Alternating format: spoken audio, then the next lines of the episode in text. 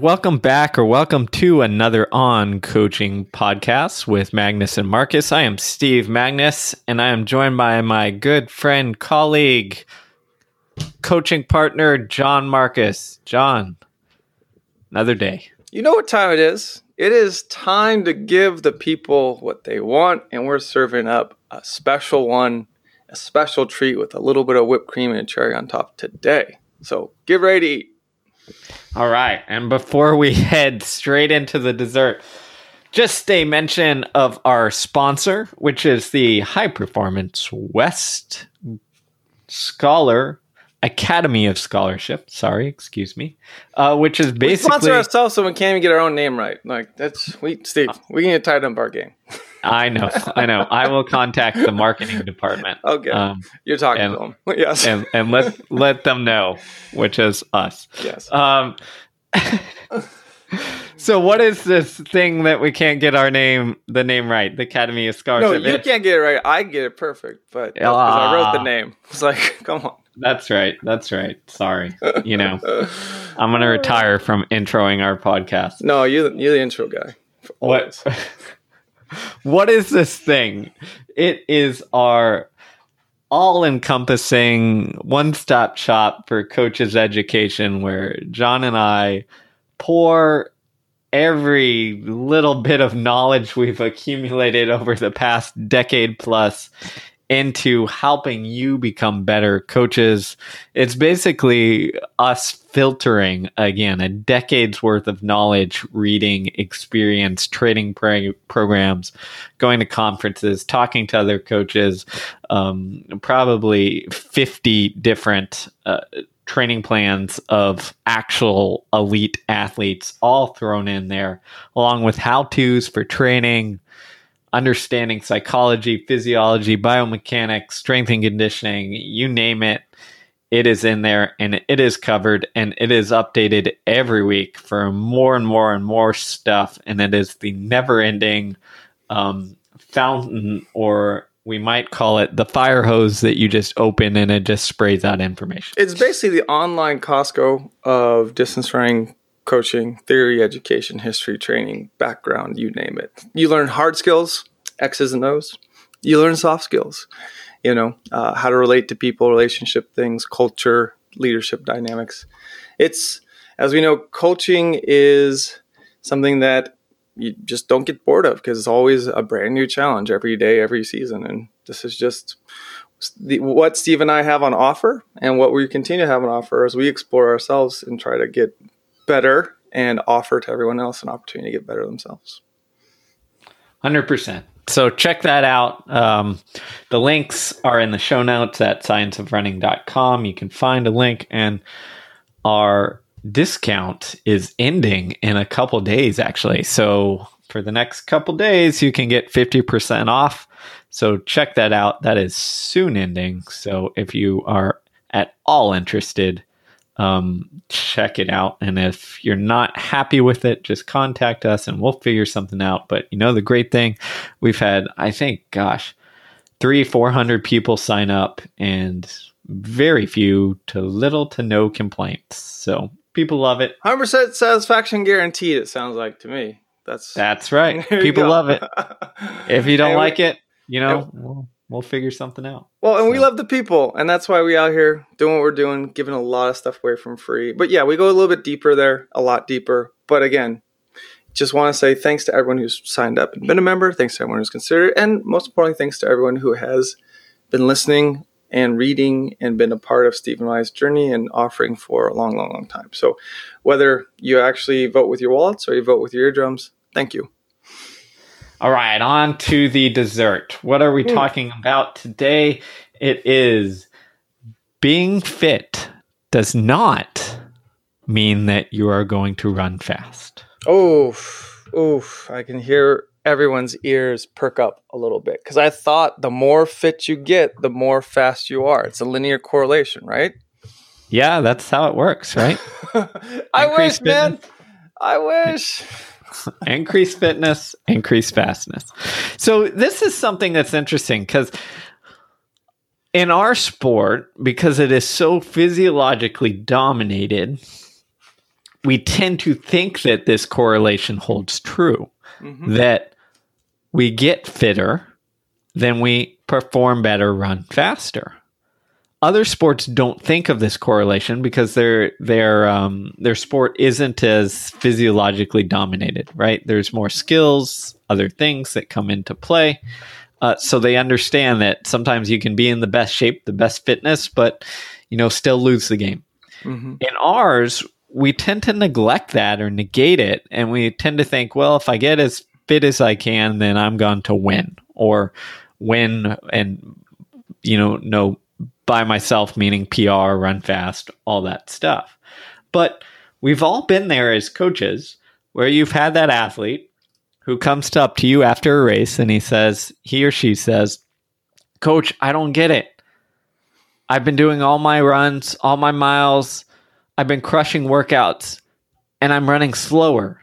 Mhm. What's the deal?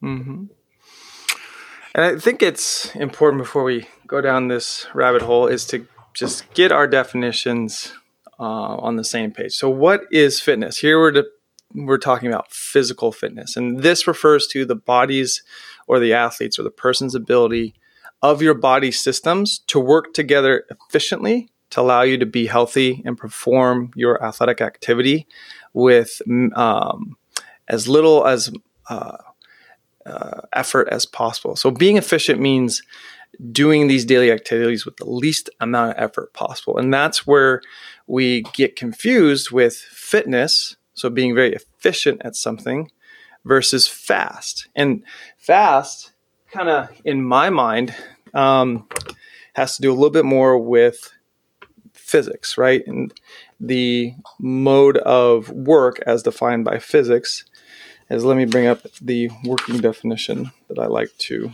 I, I hear a book turning I- there. and turn it because I like to get these definitions right. Otherwise, what ends up happening, right, is we uh, end up going around and around and around in a dance where we are arguing about semantics about what people mean. So this is why I want to start off with some clear definitions. So work done by an object is the amount of force applied to the object multiplied by the distance traveled by the object in the direction that the force was applied. That's the real f- physics, as in science definition. And that's where fast has to do with force. And I'd also argue that being fast is a skill. And skills are a little bit different than fitness. There's an efficiency that's related to a skill, but a skill is about uh, repeatability. So being able to uh, shoot a jump shot, golf swing, you name it, those are skills versus uh, fitness is again about the ability of the body systems to work efficiently together to perform activities with the least amount of effort possible. And that's where I think the crux of this differentiation and misunderstanding might lie. Yeah, I like I like the idea of thinking of racing or performing as a skill. Mm-hmm.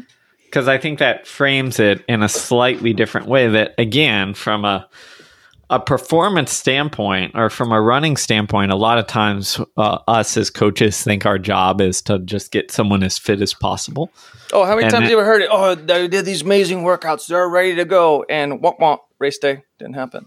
You know, Yeah. un- unfortunately. And that sucks. And that's what we want to unpack so that doesn't happen to you or the athletes you work with in the future. and and I think the key here is is pretty obvious that like yes, fitness plays a huge role, right? You cannot race fast if you are not fit. But just because you are fit does not mean you are going to race fast. So that that kind of simple understanding there is important to get across here because what we're try, trying to talk about is how do we make sure we translate this global quality of let's say fitness into this skill of racing performing running fast Mm-hmm. Exactly. It takes an extra step. And I think that extra step sometimes is hard because the steps you need to take to get fit require a lot of effort and work and are difficult in and of themselves. But then to layer on or infuse your training or preparation with the skills you then need to be fast on race day requires, again, another step of sophistication and already a very sophisticated and difficult uh, endeavor. Yes. And so let's dive into this a little bit. I think I remember episode, I don't remember what one it is, but a long time ago we talked about training to train versus training to race.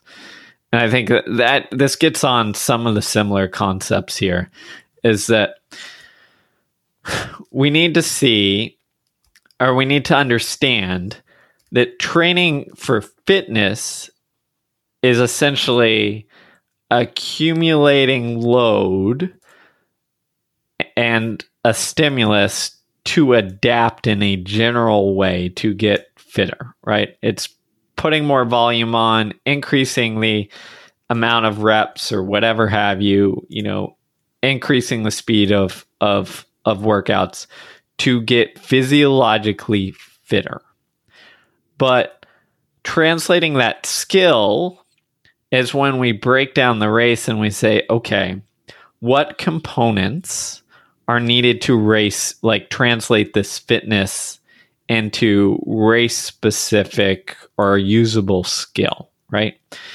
And uh, I'm going to attack this first from a psychological standpoint because what comes to mind is a couple years ago, I did a pretty simple survey using a validated survey and asked my athletes during intervals, between intervals, after intervals, where their focus of attention was, right? And then I did the same thing again before and then mostly after races. And what you what you saw in looking at a bunch of college athletes' data is that athletes are focused on different things in practice than they are in a race. So let me give you an example. In practice, they tend to be focused or they tend to use distraction more. They'll think of things outside of running. Um, they'll think of what they have to do during the day. They'll think of what classes they have. So they'll use distraction. The very little do they use, very, you know, they don't use distraction very much in races. Similarly, when they're looking at intervals, they tend to break it down one rep at a time. So they're not focused on the whole thing and they tend to be like, okay, just get through this next interval, and then I'll then I'll worry about the next one, right? If we have 10 400s, I'll, uh, let me get through number five, then I'll worry about number six. In a race, you can't do that. You can trick yourself to a little bit and be like, oh, just get to the next lap. But you always have to keep in mind the whole thing because in an interval set in practice, in the back of their mind, they can always have it in their head that, hey, I can just slow down or I can call it or I might not be able to do all of it, and that's okay. In the race, you don't have that option. So, why am I pointing out these differences? Because, from a psychological standpoint, when we're talking just general fitness, we're talking about developing the abilities that allow us to cope with, hey, just getting through the workouts.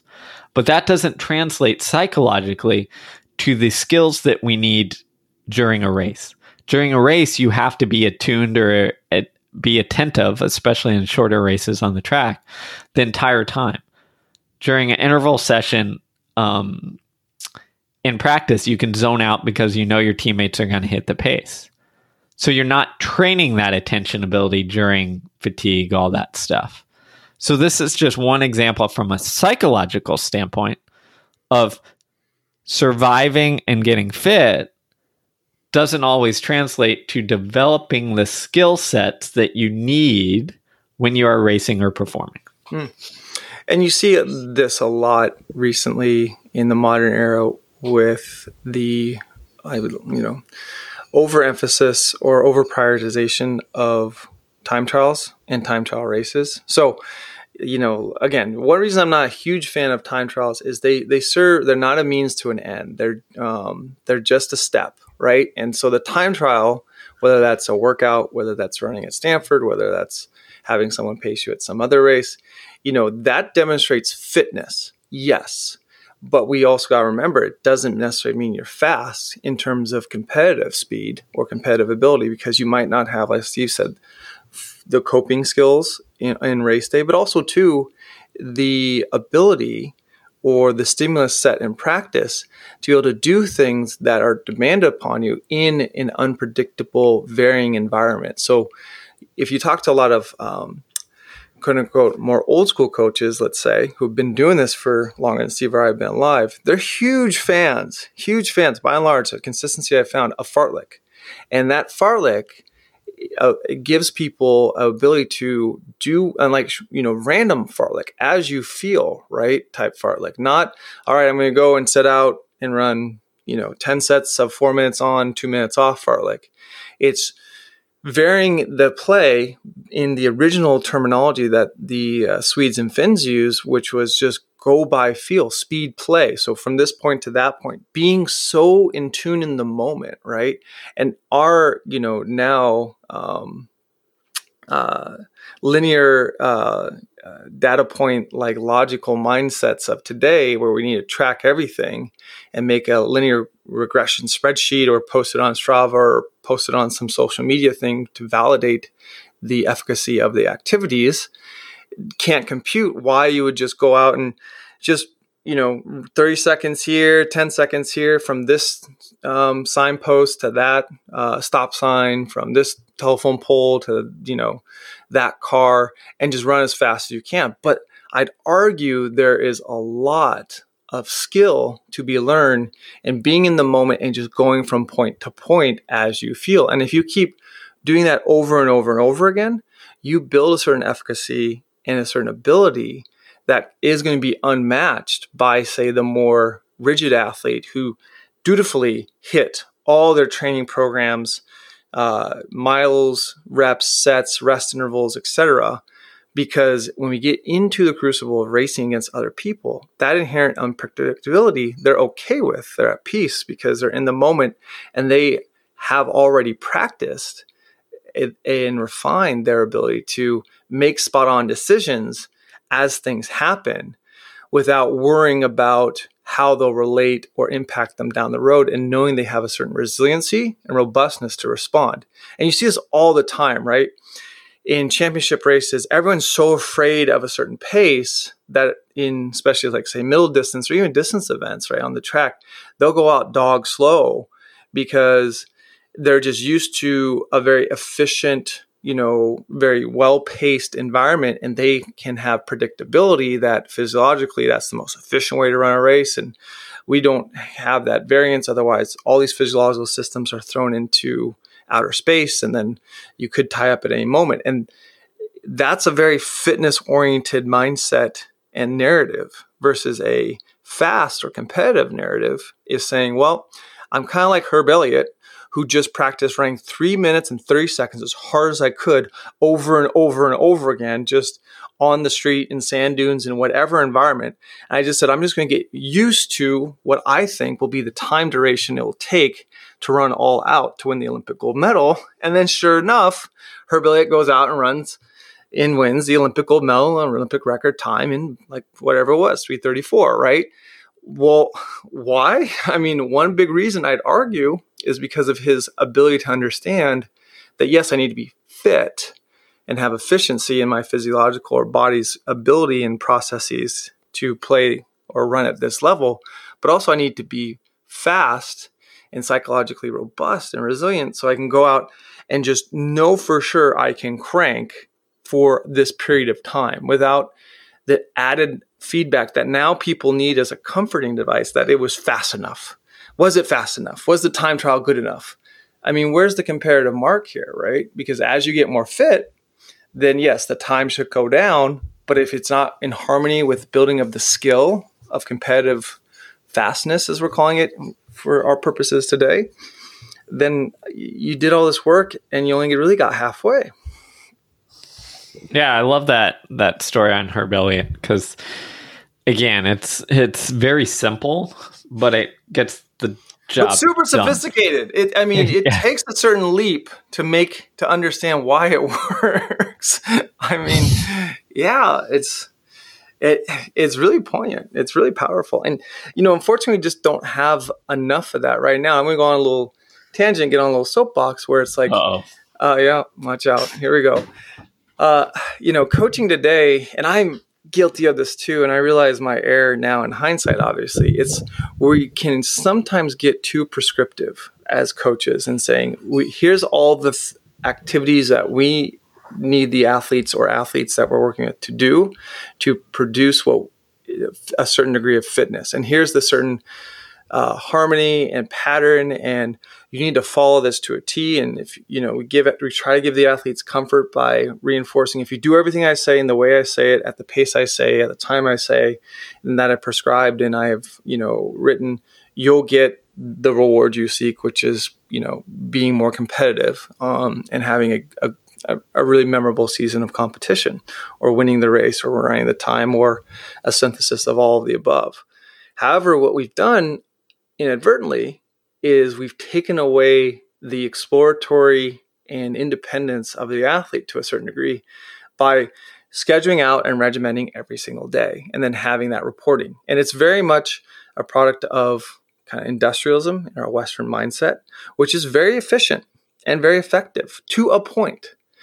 But now when we get on the edges here, where we're trying to really level up from, you know, level nine to level 10, the agent or the differentiation that needs to happen is that uh, ownership by the athlete to know when and where to do something and also to just be able to have the confidence that they as themselves not in comparison to the clock not in comparison to, to their teammates or you know some other standard bearer out there whether it's some social media uh, entity or a, a, ranking list of some sort that that person on their own merit has enough judgment has enough uh, value has enough training and has explored enough this activity to be able to make a call and go for it whenever they want. I'll never forget you know uh, an athlete I worked with, Nathan Fleck at Portland State, you know, he ended up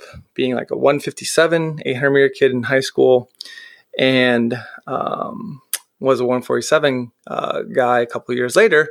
You know, so big jump.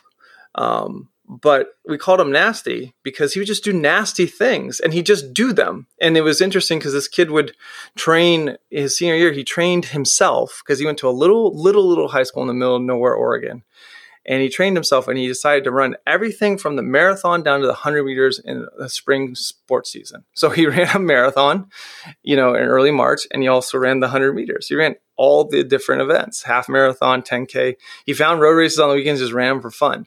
He ended up winning the high school, uh, small school state championship in the 800, leading from wire to wire, right? And it was a state a championship meet record. And the kid basically was self taught you know, in a lot of ways. He had some guidance from coaches, but they were really hands off. And so I work with him. And, you know, when I was coaching university, I was very much a hands on, very prescriptive type coach because it was in my earlier years of coaching. And I realized like early on, you can't coach Nathan that way. He needed to be coached in a different way. He needed just to be able to do things. A, a good example would be like the middle distance group one day was doing three times 600 meter workout and the goal was to like run them all somewhere around like 90 seconds to 97 seconds. So you know everyone's on the same page and it's a group of about five or six collegiate guys.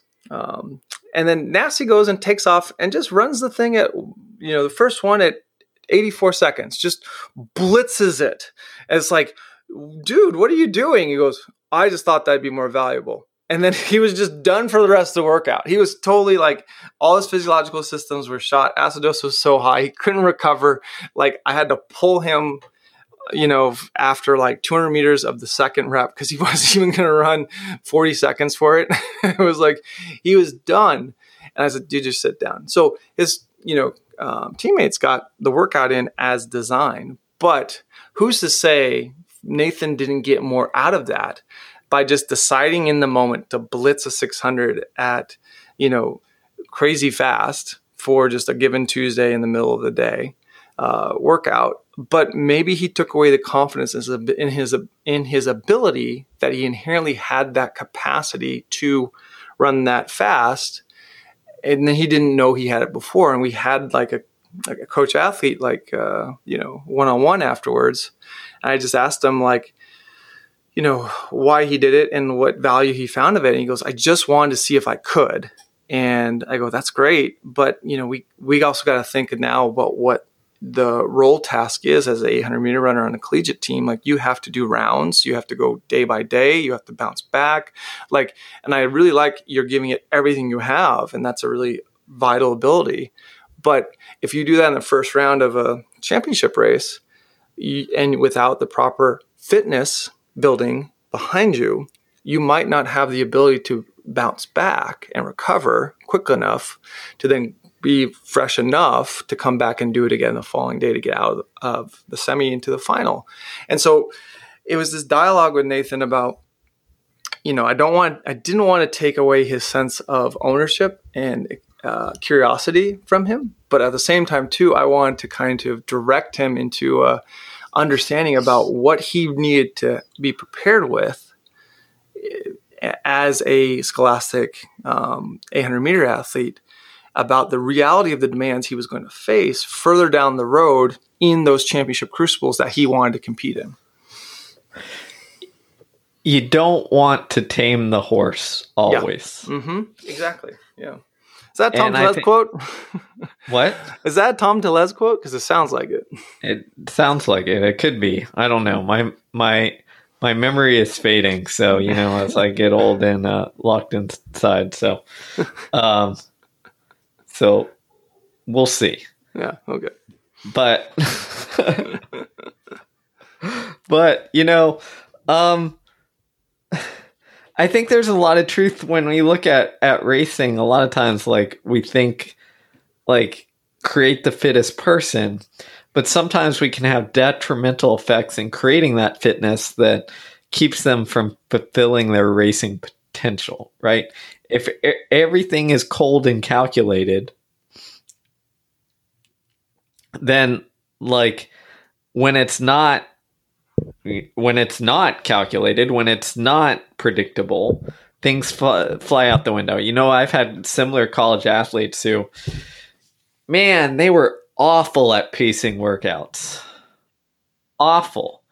And the coach in me like wants to always correct, but what I learned is for certain athletes, like that's what made them good. And it wasn't, you know, I would make remarks here and there, but there were certain athletes that, you know what, I just needed to let the wild horse run because every once in a while they were going to put something together and do something because they didn't have this limitation on here's what I've been running my mile repeats at. Here's what I should go out at. Here's what I should do. They just kind of listened to their body and didn't go out insane all the time, but it was a- ahead of maybe what their fitness would have predicted. But they were just kind of listening to their body and flowing with it. And I had to let them develop that and keep that. And sometimes it annoyed the the hell out of their training partners. You know, they'd be like, why did so and so go five seconds too fast for this repeat? Like you said, you know, 450 and they ran 442. What the heck, man? We're only on number one. I'm like, you know what? He might be feeling it today, so just just let it go. Like this gets you ready for racing. And some it would annoy the hell out of. And I get that. Like myself as an athlete, I probably would have been annoyed at some point. But you know, I think that there's a difference between teaching and taming, and sometimes we need to like make sure that we're not taming. Oh, you said it. Yes. Yeah. Yeah. And that's a that's a hard balance, right? Teaching you know versus taming because a lot of times we think people are wild or they need this taming, but it ends up being more of an authoritative uh, teaching versus an actual like transform transformative teaching. Yes, exactly. And I think that I, I, think that is the key there as a coach when we're looking at translating fitness to fastness. We'll say is like, what skills are there that the athlete has that you can develop?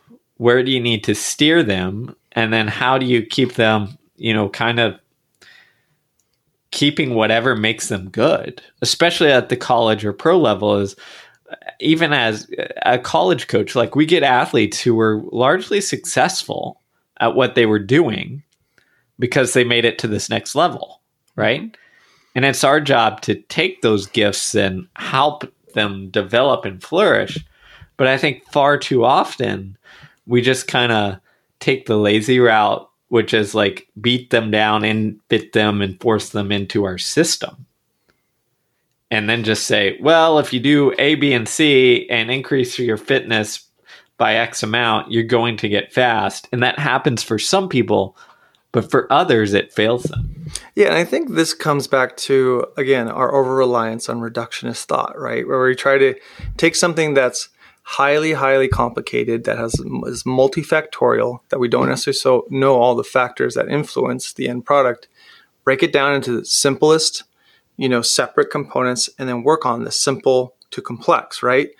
And that can work depending on if you have a very um, uh, like if you have a newbie, if you have a very young athlete, and they will get if you just run miles or if you just you know do certain series of workouts on repeat initially because the stimulus is so new they will get better at performing the, those types of activities so they'll increase endurance they'll increase uh, you know a little bit of foot speed like they'll you know increase stamina, but it comes at a certain ceiling. And that's the thing, right? How do we maintain progress and help athletes not plateau?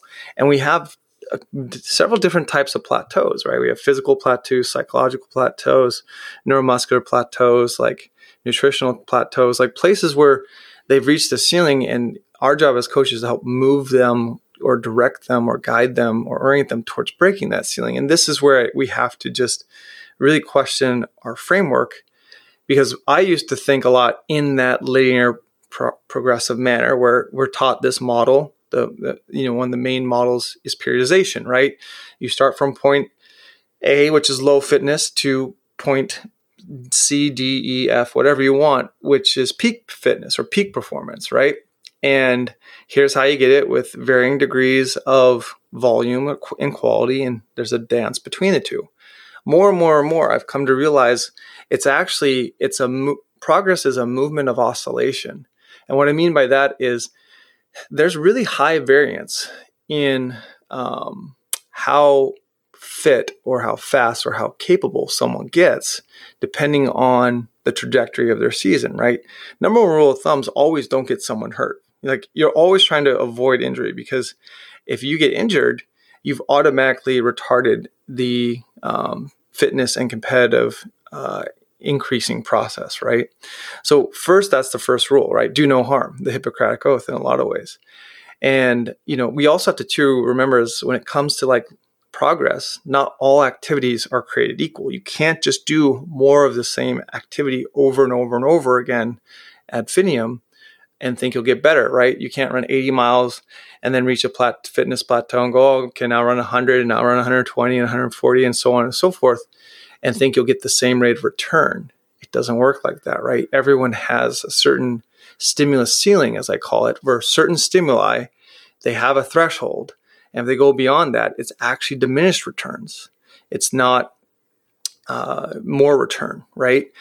Um, you know, that's why some people are more low mileage oriented, or some people thrive on higher mileage because the individual variance is the determining factor on whether they'll get that rate of return on the investment in that activity and for the duration of that. What I call for and what Steve and I call for a lot is a more integrative coaching approach where you're considering a lot of different multifactorial stimuli at different stages, which are hard, traceable physical activities sprinting, weightlifting, uh, plyometrics, med ball, uh, long runs, tempo runs, classical workouts, fartleks, max speed, max velocity, power hills, you name it, right? There's all these ingredients um, versus a more um, conventional thinking, which is just do more of the thing that got you good and you'll get more gooder. and that's really um, one of the cows we, we sacred cows we try to slay on this podcast is because it's super seductive and easy to get to fall in that. Well, this worked, so I'm just going to keep going back to this well, right? I'm going to keep going to the well over and over and over again because I know there's water here. But as Steve and I talk about, you know, you can't go to the well, the same well all the time. You expect the same rate of return. Eventually, it's going to dry up, and that's what makes this game so hard um, and so interesting. I think and figuring out how to navigate that. Variation, my friend. yes. Variety is the spice of life, as they say. And when and where is the greatest question that we all face as coach and athlete because as much as we want to make an athlete conform to our program of training, every training plan has to be bespoke. It has to be N of one because all training is a case study for that person. And yeah, we can zoom out and say there's a lot of macro consistencies, right? If you apply this type of work over this type of period of time, you'll have this type of improvement. But again, when you zoom in, the oscillations are much wider and there's way more variance. And that's where, like, as a coach, it's really important to get a general sense or understanding of who your athlete is and what they respond well to and what they don't, and what they've been exposed to and what they haven't. That's why every single coach in history, every coach that we hold up, even now, as masters of the coaching craft, have utterly and completely failed with a handful of runners at at minimum. And like, it's usually early on in their career, right? Yep, yep, it is. And it's you know, the certainty of it like is is is appealing, but it's difficult. And I think the longer the the more you go into your career, the more of those wells you've kind of dipped into, right? And tapped out. And we talked about this way back in the early days of the podcast where we said the clean slate phenomenon, where we talked about how high school athletes are a clean slate. So all their wells are full and you can just dip, dip, dip, dip, dip in whatever you want. And they're going to adapt because they're haven't tried anything. They're a bundle of hormones, growth hormones going crazy. So you can you can throw anything at the wall almost and have it stick and, and adapt and develop. But as as you progress as an athlete, both in terms of maturity but also in terms of training load, is the ability to go to that same well over time diminishes and you have to look for different wells to to um to try and and dive into. And i think that's what we're getting at here is the it's not that high volume training or high volume interval work or fast speed work or hills or whatever whatever component is bad it is not that they won't help increase fitness, but what we're saying is the translation from fitness and doing the activity to running fast and performing varies and often diminishes over time as your body kind of stops adapting in the same way that it did when it was novel and new. And and our job as coaches is to figure out okay, how do we create new stimulus? How do we vary the stimulus? How do we develop these skills in different ways to keep that transfer and that translation happening over an athlete's career? And that's where it's like, you know, we have to make differentiation between fitness and fast, right? Because fitness is a state of being, it's a state of physical fitness and healthiness, right? I'm fit. I run 80 miles a week. That's fit. Could I go out and race a time trial 5K tomorrow in under 17 minutes? Probably not because I'm not skilled. I'm not fast because I haven't been practicing those skills. And that's where I think we do have to understand speed is a skill. I know, you know, Stuart McMillan and other people might argue that it's not, but I, I think it is because there is a repeatability to how your body is producing that force over time. And it requires certain learnings um, from a biomechanic and mechanical standpoint about how to position your body in a cyclical motion over time uh, for a certain period to produce that skill. And that's where you know we have to look at what is the adaptive tolerance or adaptive sensitivity of an athlete, right? So early on, you know, Steve and I talk about the high school athlete you know, in the clean slate phenomenon. Their adaptive sensitivity through the roof. You you put almost any stimulus in front of them, they're going to adapt overnight, right? You hear people talk about omega waves or HRV monitoring of younger kids, athletes. Like they can go play all day, go to sleep, wake up, HRVs through the roof, 100% recovered, ready to go because their adaptive sensitivity is really high because activity is information, work is information, right? So the work you do is informing the system or the organism. And the work you also don't do is in, in some way informing the organism because it's not an input, so they're ignoring it. And this is where I think Steve and I really try to um, open minds and saying, say for Lydiard, for example, who we reference often, the reason Lydiard's so attractive is because it is in a nice sequential, reductionist, clean, clear cuts and breaks of progress, right? There's an endurance phase. There's the hill bounding, you know, phase. There's the workout phase. This, and then there's a freshening up phase. It's clean. It's neat. Six months for this, two months for this, three months for that. You know, you can follow along pretty quickly, easily. And people who have clean slates who attempt that program find a lot of benefit from it because obviously their adaptive stimulus or sensitivity is through the roof. Now, the athletes Steve and I work with, who tend to be older, eight, 10 year veterans of competitive running, their adaptive, adaptive sensitivity to certain stimuli is pretty pretty blunted by the time we get them because they either did this type of training a lot in college or and or high school or this type of training before.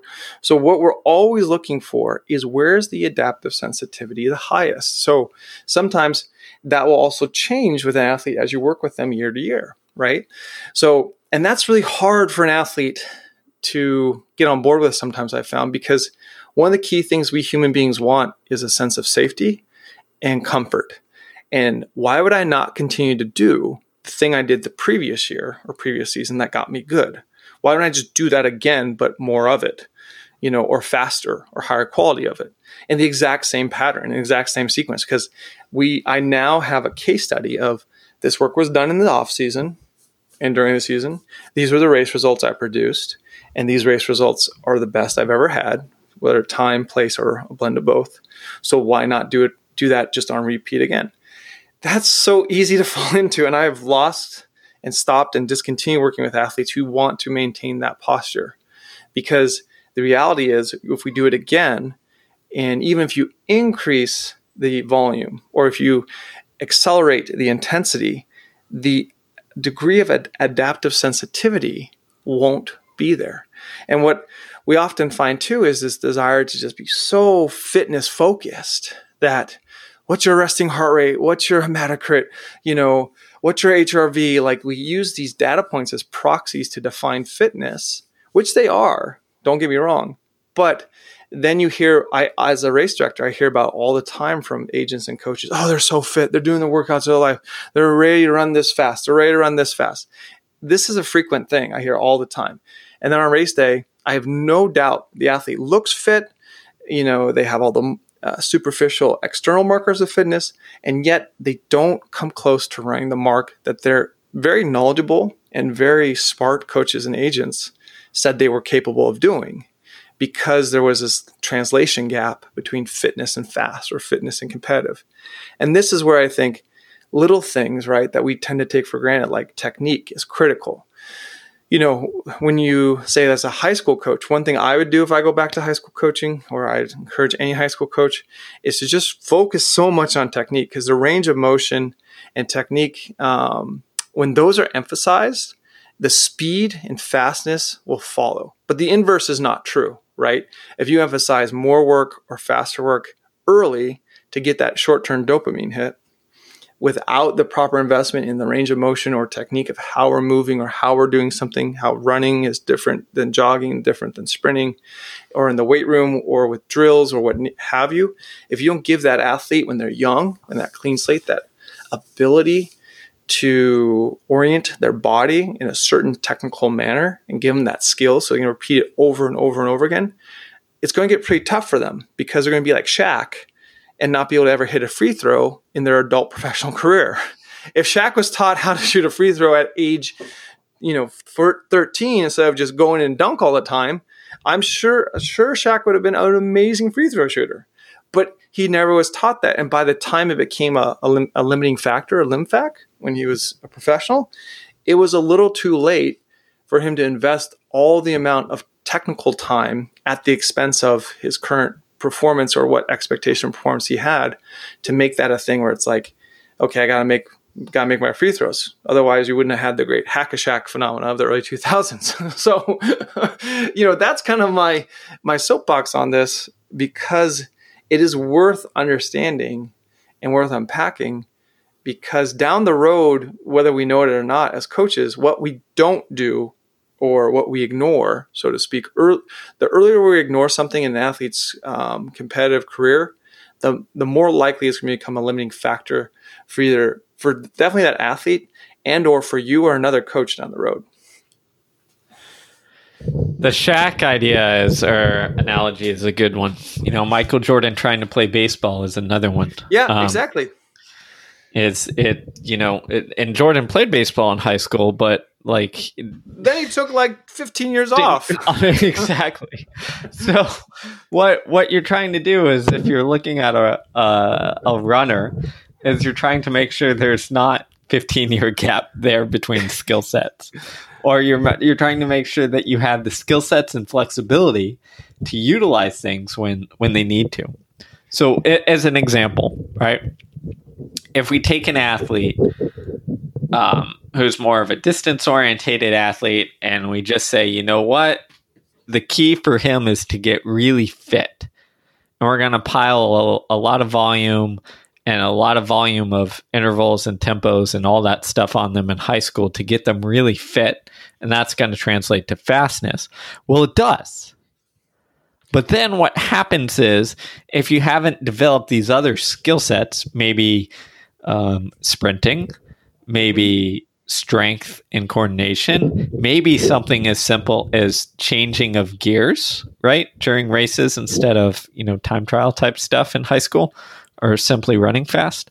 Um, if you haven't developed these other skill sets by the time that this athlete needs them, maybe once they get on to the college level or, you know, if they're extremely talented, the professional level, then it becomes, oh, we haven't developed these skill sets. Um, we can, but it takes a lot more time and ability at this point, and now they're limiting factors. Because the thing to remember here is our limiting factors shift as we develop. So early on, right, our limiting factor for high school kids is inevitably fitness because most have never trained or most do not train, right? And then you get to high school, you join cross country and track, and you start training. Fitness is the limiting factor. But at some point, fitness, the limiting factor of that is going to decrease so that now it's translating that fitness into the skill of racing right into the skill of performing of running fast et cetera et cetera or it might shift from can shift between it might start from a oxygen intake standpoint as the limiting factor, and it might shift towards, we'll keep it simple and say an acidosis limiting factor of racing a mile or, or, uh, you know, whatever, 800, 5K, whatever you want to call it, right? Um, and we won't go into the science too much, but like the limiting factors shift. And our goal as a coach is to um, prepare so that as those shift, we are prepared to shift the direction of our training slightly to compensate for this, right? Um, one of my good friends, uh, Adam Didick, who's a coach, when we were talking about this a month or two ago, he's talking about one of his world class marathon runners, and he said, You know, the great thing about the Australian season, because the seasons are flipped essentially, because of you mm-hmm. know Southern Hemisphere. He said it essentially lends our, ourselves to have a track season every year in between your guys' marathon seasons. And he was like, that I think has de- has helped develop my athletes more so because we inevitably, even if it's only for two or three ra- races, we inevitably end up on the track at some point. It's that ability to go back to that 5K and 10K training that allows you to minimize um, the effects of going solely focused on marathon training for so long, which means you get to make sure that you're always touching on what could, could potentially become a limiting factor, which is the speed side instead of the endurance side. So if we go all endurance all the time, then eventually you're going to run into this roadblock of, well, my half marathon time and marathon pace, uh, there's not a big enough gap, right? The gap has decreased so much that now my limiting factor is that half marathon speed. Well, that's the beauty of being able to go back to this track season, working on your 5K and 10K, which then translates to being able to run a half faster half marathon, which then translates to being able to have a little more space in that gap so that when we go back to marathon training, we can close it again. And I think that is one of the keys there that kind of gets at our limiting factors change, but we need to continually be working on this wide variety so that when we need to, we can shift gears, develop it, and that way we're not running into these roadblocks by being uh, singularly focused all the time. And that's as a coach, you have to identify what's a liability and what's an asset currently for an athlete. So, high school athletes and brand new athletes, everything's a liability basically. so that's why you can, you know, really focus on, say, the limiting factor of basic endurance or general efficiency or fitness. And you can see a, a really rapid rate of improvement in that um, new athlete that's out versus sometimes those liabilities shift to become assets, right? And you know, Steve, you said it there as you're talking, and we tend to be a little sloppy as endurance coaches talking about what fast is. And fast to me is not um, a, a really high efficacy or efficiency of anti-fatiguing throughout the duration of an activity. That's we tend to think of fast being how long can you maintain an even pace, right? How long can you be go without with minimal fatigue during the course of the uh, endurance activity, 1 mile, 10 miles, a marathon. Fast, we have to remember is tied to rate of force development, which is tied to high threshold motor units. So if your body can't physically produce the force because you didn't uh, have the athlete or you as the athlete didn't spend a lot of time increasing the neuromuscular uh, capacity and ability of your electrical and neurochemical uh, um, uh, uh, systems to fire at such a rate to make this force happen out of nowhere, then you're not going to be fast or have that rate of force development, even at the end of a race, even if you are so unfatigued because you're so fit, quote unquote, or you're so efficient at minimizing the fatiguing agents so that you can then utilize this quote unquote speed. And this is where the misnomer or the misunderstanding lies in distance coaching is we just think if we take care of the endurance or anti fatigue or fitness component, the athlete will naturally have speed at the end because they'll be less fatigued than other people. Now, that does work in that situation where it's a game of who can fatigue the least. But if you now run up into a situation like a championship meet or a meet against peers, fitness peers, I should say, people who have a similar ballpark of fitness and anti fatiguing ability for the pace you guys are going at for the first two thirds, three quarters, you know, whatever of the race. Then the distinguishing element comes in the last phase in the bell lap or the last little bit of the race. Who has the better rate of force development uh, ability? You know, who has the bigger f- rate of force development uh, ceiling or higher floor? And, you know, I always go back to the athletes I work with and identifying once they get to a certain efficacy and their liability of fitness or endurance for their um, specific uh, competitive profile gets to a good enough state for the level that they're playing the game at, we then have to look at what's the new li- new liability. And for most people, it is rate of force development or quote unquote pure speed or a certain degree of speed. And so you have to then identify how much pure speed or fresh speed or max speed does this athlete need, coupled with the amount of endurance or the amount of anti fatigue ability do they need to get into a stage of the races they want to run and the frequency of those races, whether it's days or weeks or months, the level of competition of those races, what other assets and abilities their, their competitors have. You take that all into consideration. You integrate that, right? It's integral, integral thinking. And then you say, well, they're going to need to be able to run four times 400 at 52 with four minutes rest to be able to have a legitimate shot to compete to win this championship. Or they might need to be able to run uh, four by a mile if they're a marathoner at this, you know, threshold with this much rest. So now you're blending all those things, right? Rate of force development, the speed, the anti-fatiguing by having it over and over and over again.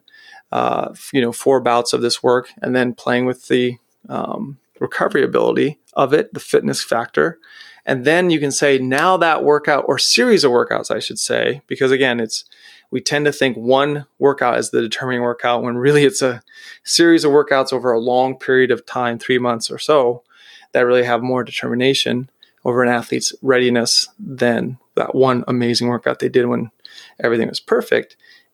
That thing, that's the driver now that colors us as coaches to be able to make a really informed decision about the direction the training must go.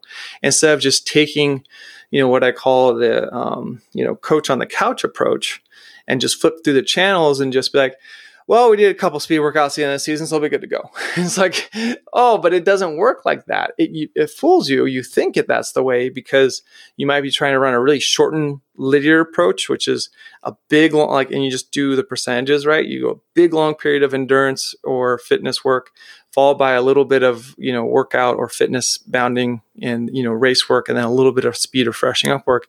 But the reason Lydiard's durations were over the course of the year is because that is actually about how long it really takes people to morphologically physiologically and neurologically adapt to these repeated bouts of stimulus over and over and over again you know anatoly bondarchuk in throwing understood the same thing. He would have athletes do the same exact workouts, throwing workouts and lifting workouts.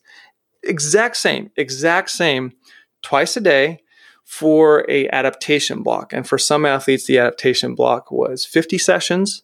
Some athletes it was 30 sessions, some athletes it was 70 sessions. And they would go the same activity. The only thing that would change would be either the weight that they um, or the weight would never change. The only thing would be the speed at which they move their weight and the distance at which they threw their implement. And when those things really um, increased and the speed got way faster, or the, and or the distance of the implement being thrown in practice got way f- um, further, then he would change the entire set of stimuli, everything, just completely throw out all the exercises they did, not even visit them because his uh, philosophy was you've adapted fully to these exercises. We can't get any more reward. It's just busy work at this point. So now we're going to go do a whole new different set to then adapt to that new stimuli on repeat. And it is one of the most interesting things that uh, came up with because he was a scientist, a theorist, and also a coach who had two feet in the crucible of competitive uh, fire all the time that his peers who might have just been coaches or just been theorists and scientists didn't really have. And I've studied him a lot, and there are applications to what we do in distance running, and the great coaches have some um, influence, or I should say, have some uh, echoes of what Bondarchuk did, the principle of it, to their training as well. But it doesn't mean we just have to keep doing the same old, same old, same old, just running more, running more, running more, running more, or running more as our average training run get faster to get fitter. Sometimes, like when let's say Tara Welling's example, sometimes the answer is more for her when I worked with her was actual more recovery because she came from a program that was no recovery before I worked with her, right? The Oregon Project was 100 miles per hour every day. And if you ran slower, something was wrong with you versus my program had to be what's the the novel stimulus the novel stimulus here is recovery eight minute mile runs like because that allows you to bounce back from the work being done. And so sometimes it's not always going to be uh, more work. It's going to be the sequence of work or the relationship of work to rest that might be the agent that really propels someone to peak performance. I think there's an equation out there, Steve, that might help. Maybe it's stress plus rest equals growth. Oh my goodness. yes. So so let's let's sum this up because I think this is important.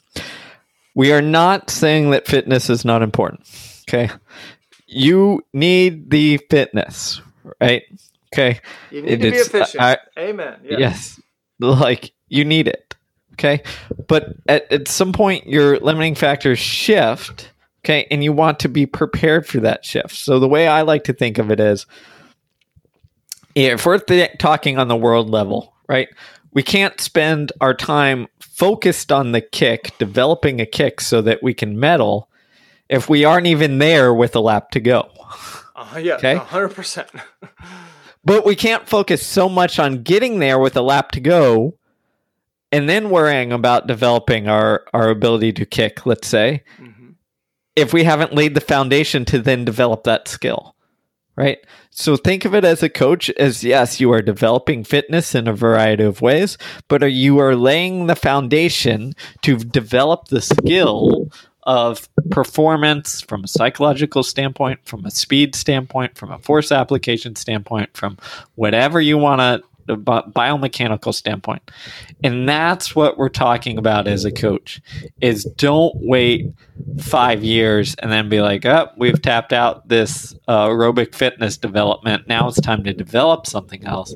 Is it's just like you said in that Bondarchuk thing is like every once in a while you got to develop a different skill and shift it entirely so that that skill set is readily available when your limiting factor shift and you need that to compete at whatever next level you get at hmm, yeah. And that's, I think, too, we spend a lot of time on this podcast talking about robustness, and fitness is a robust increasing uh, perspective and activity. And like gearing yourself towards increased fitness means you're more robust. But robustness has another dimension or um, a- another side to it that we also have to consider, which is resiliency. And resiliency is the ability of a system to embrace unintended, you know, um, shocks and continue on and in in a similar direction or with a similar ability. And so making a robust athlete is all the rage because you want someone to be able to do more or better work.